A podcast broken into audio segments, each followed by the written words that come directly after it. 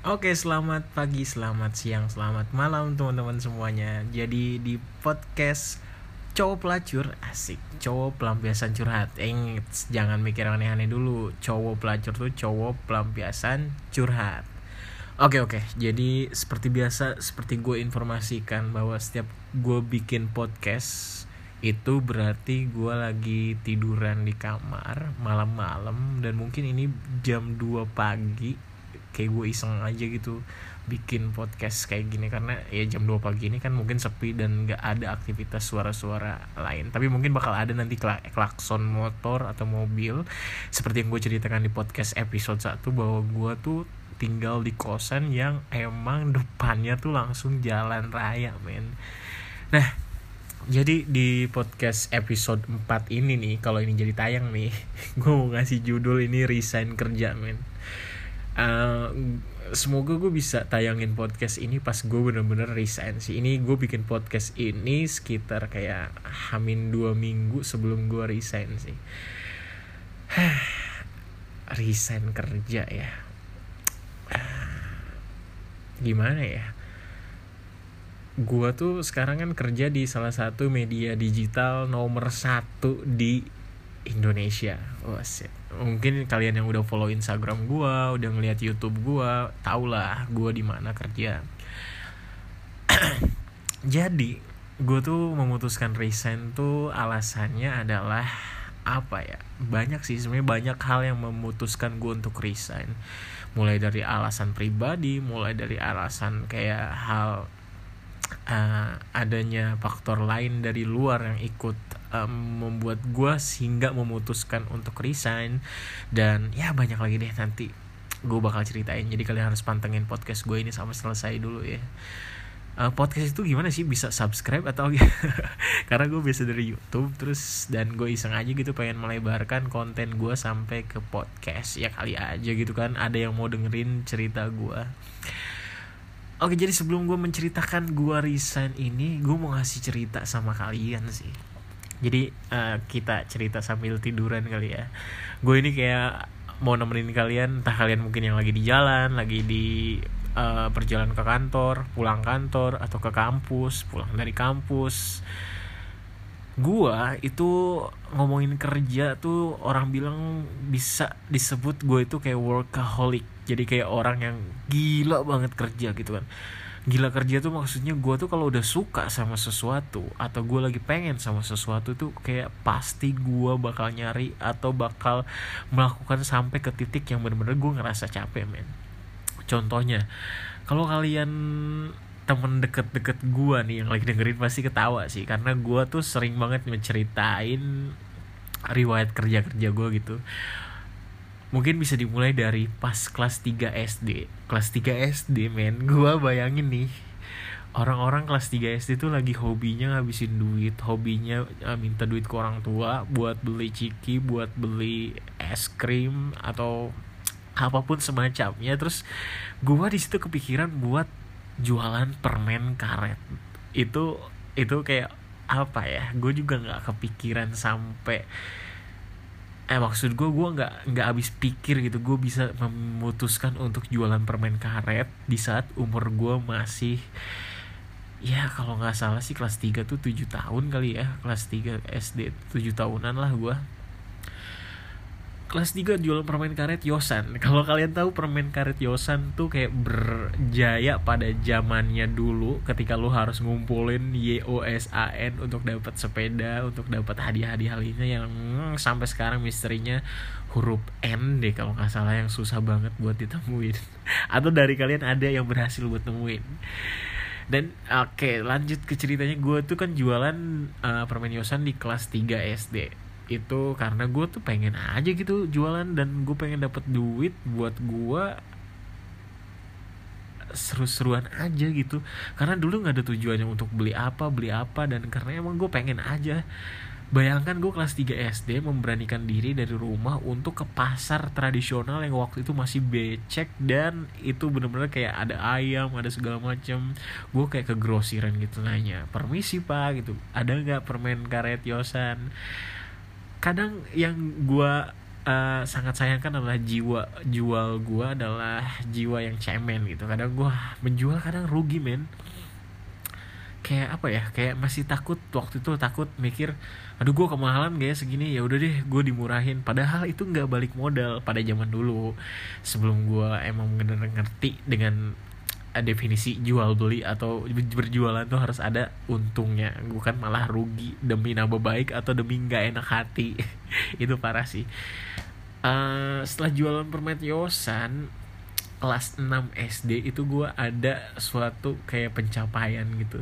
Kenapa? Karena bokap gue uh, almarhum apa dia tuh kayak tiba-tiba ngebuka konter depan rumah pada saat itu masih boomingnya itu jualan handphone eh maksudnya jualan pulsa jualan nomor handphone jualan ya semacamnya yang pokoknya konter-konter pulsa gitu.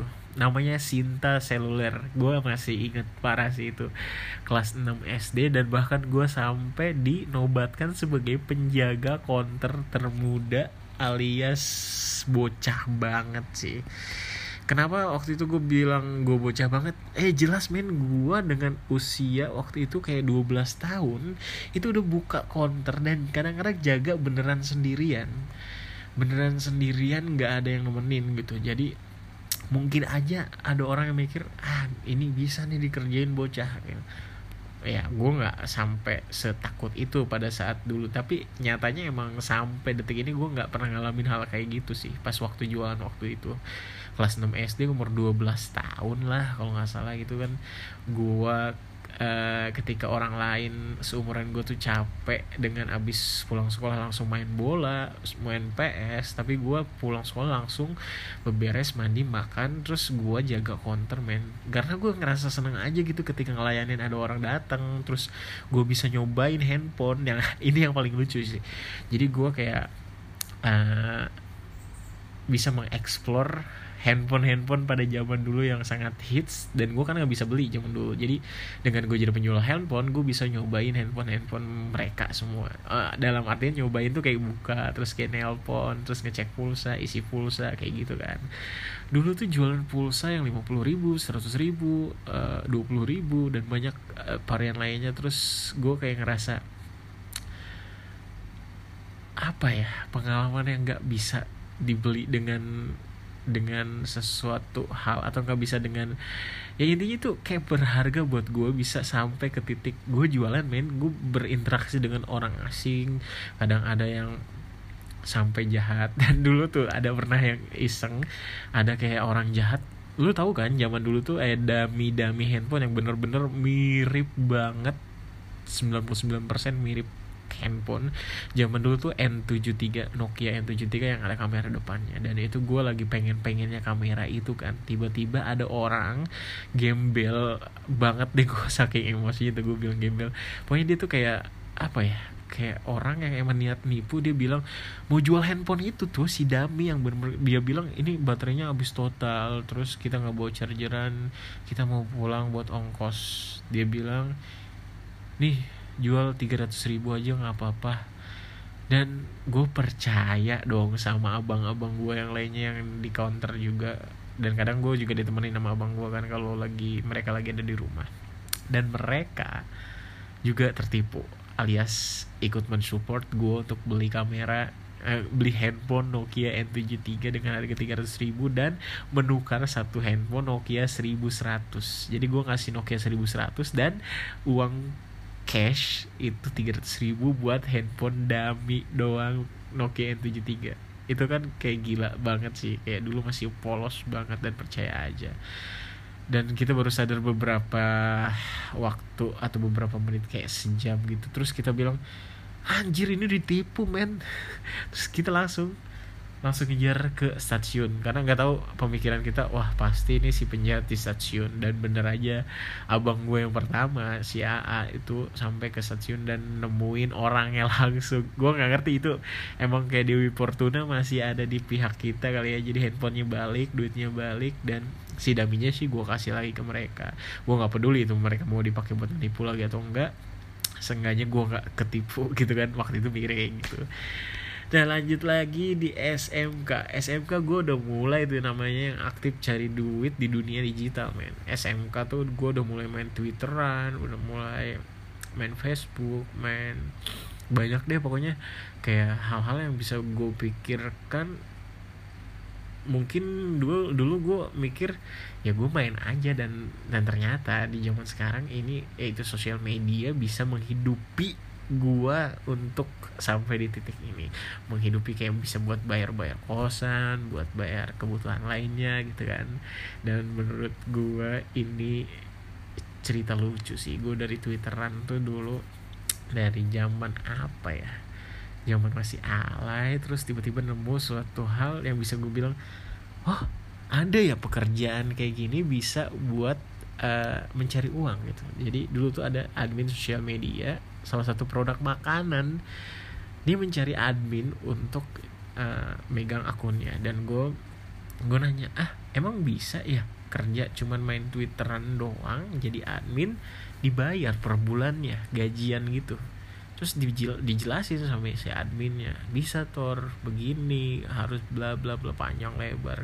Dan dari situlah gue mulai tertarik dengan dunia digital main gue main blog gue main uh, Twitter main Facebook Instagram dan lain-lainnya. Banyak sih yang bisa gue ceritakan sebenarnya tapi nanti mungkin akan ada sesi podcast lainnya untuk membahas dunia digital gue sendiri kali ya. Nah gue udah mulai tuh aktif kayak ikut-ikutan eh, digital digital lainnya. Tapi sampai ada di bawah stuck. Terus gue mikir aduh kayaknya duitnya nggak gitu banyak deh. Terus gue langsung banting setir buat kerja di dunia entertain. Kerja di dunia entertain tuh bukan gue jadi artis sih tapi gue emang terlibat dalam dunia itu. Uh, gue join dalam program TV, reality show, pokoknya banyak deh gue ikutan kegiatan-kegiatan gitu. Dan mungkin kalau kalian ada yang shad, ada yang sadar, ada yang sadar, itu kayak gue banyak sih nongol di TV waktu dulu. Dan ikutan juga ajang-ajang uh, duta-duta wisata yang menurut gue itu bisa dapat juga buat duit jajan gue main waktu itu.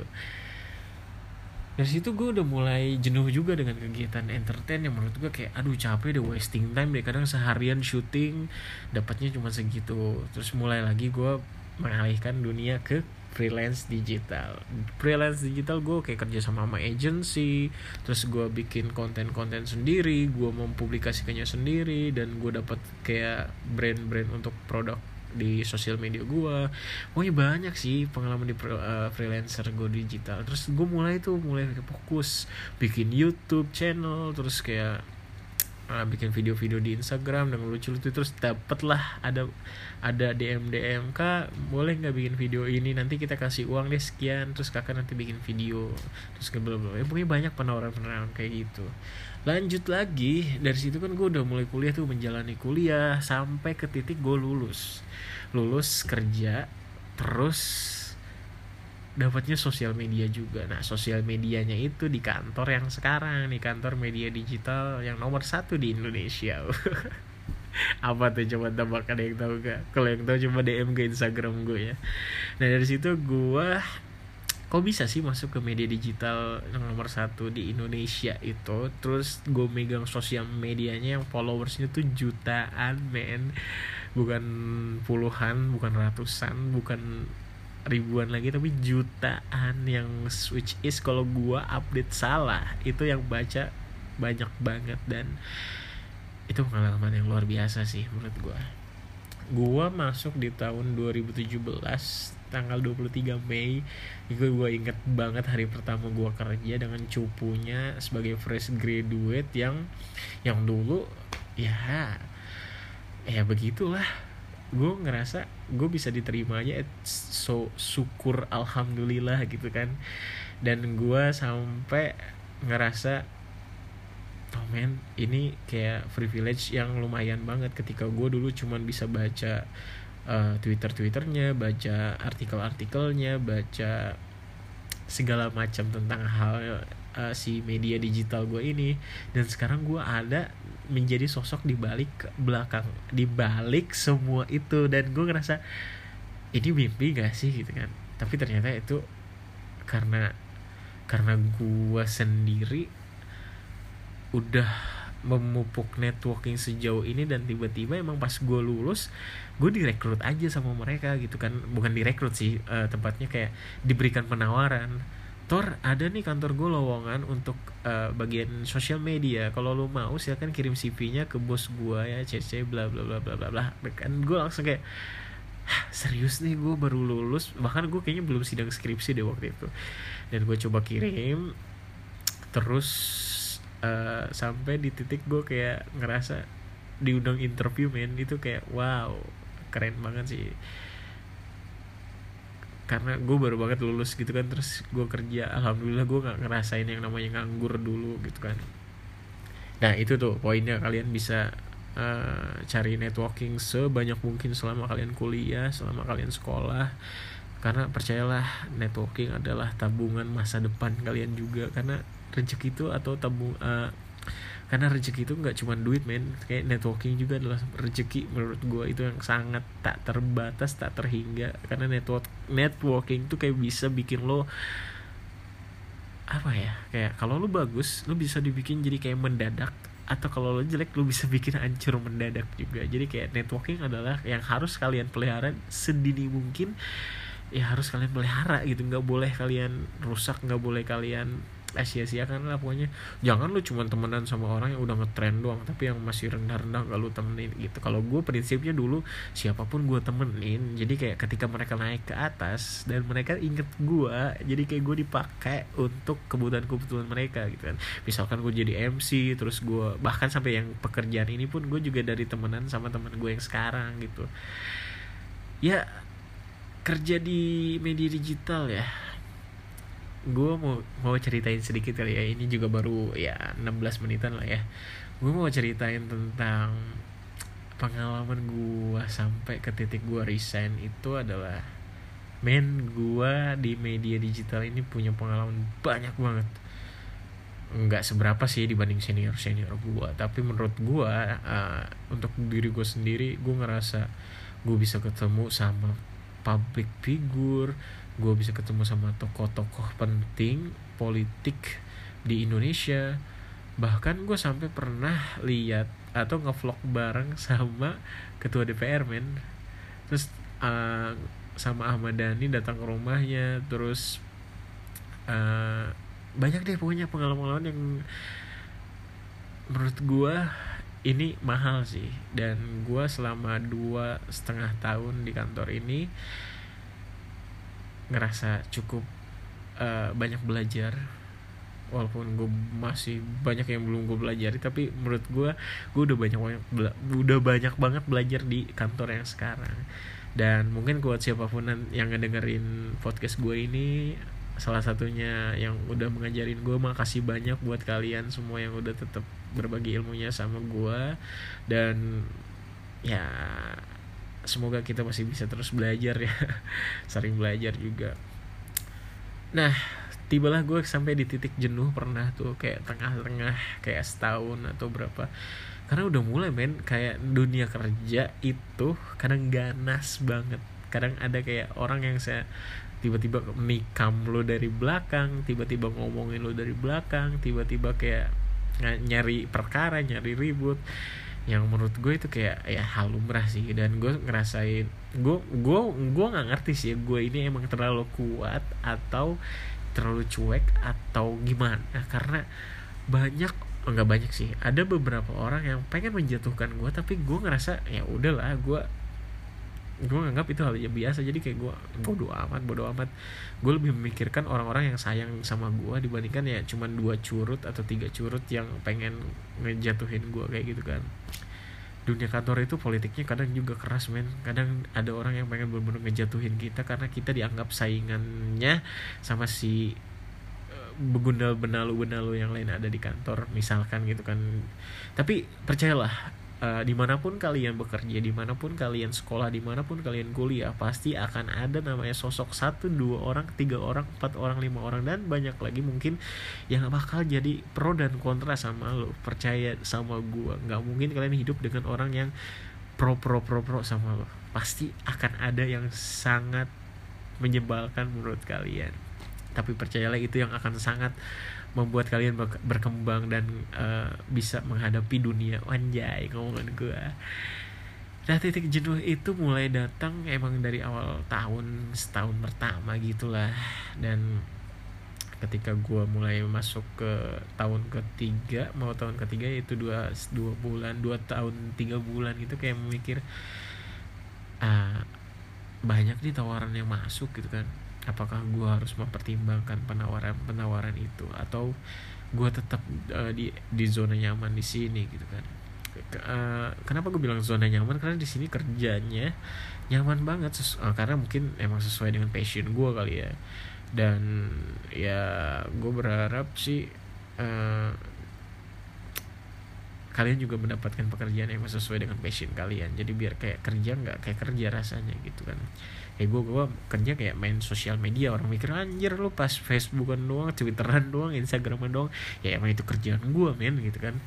Dan balik lagi ke jenuh saat gue udah mulai jenuh gue memutuskan untuk oke okay, kayaknya gue harus terima deh penawaran-penawaran kerja di luar sana gitu kan.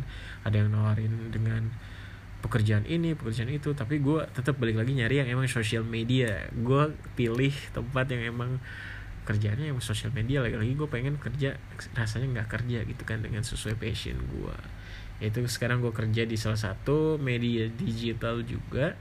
Ya, fokus di YouTube dan uh, manajemen artis gitulah. Kayak pokoknya kalian bisa lihat nanti di Instagram gue update nya dan gue akan resmi kerja di sana bulan Oktober. Gak nyangka sih.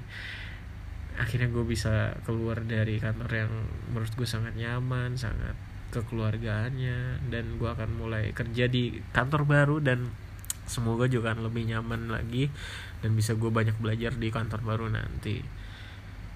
Oke ketika itu gue langsung memutuskan resign dan memberanikan diri ngomong sama atasan gue sama teman-teman gue gue bilang kayaknya emang waktu yang tepat sekarang untuk uh, resign dengan banyak alasan yang gue udah gue ceritain sama mereka dan yang mereka juga ikut menerima dan ikut mensupport gue sih. Intinya gitu sih menentukan resign itu ternyata berat men.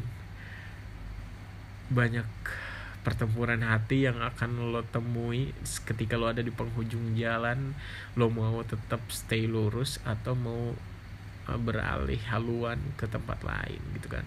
Dan gue memutuskan untuk beralih haluan untuk ke tempat lain belajar di tempat baru. Wow ada suara motor. Maaf maaf maaf. Biasa depan jalan. Padahal ini jam 2 pagi loh. Nah uh, tadi sampai di mana uh, sampai di oh ya sampai di ketika gue memilih untuk pindah haluan dan ya begitulah. Tepat Oktober 2019 ini gue akan kerja di kantor baru dan gue akan memulai semuanya. Nggak akan meninggalkan kantor gue yang lama. Dalam artian gue akan tetap silaturahim akan tetap komunikasi sharing info dan banyak hal lainnya. Oke, pokoknya buat kalian semua yang mau menentukan kerja di mana pun, ingat satu hal, selalu jaga relasi networking kalian. Jangan pernah merusak karena aset atau investasi besar salah satunya adalah networking. Jadi buat kalian semua yang dengerin podcast gue, makasih ini udah 20 menitan, 23 menit dengerin podcast gue ini. Semoga ada yang bisa diambil sampai ketemu lagi di podcast podcast gue selanjutnya. Wah gue belum ada bumper in bumper out. Jadi mungkin akan mati langsung. Dadah sampai ketemu lagi di podcast gue selanjutnya. Di cowok pelacur asik. Cowok pelampiasan curhat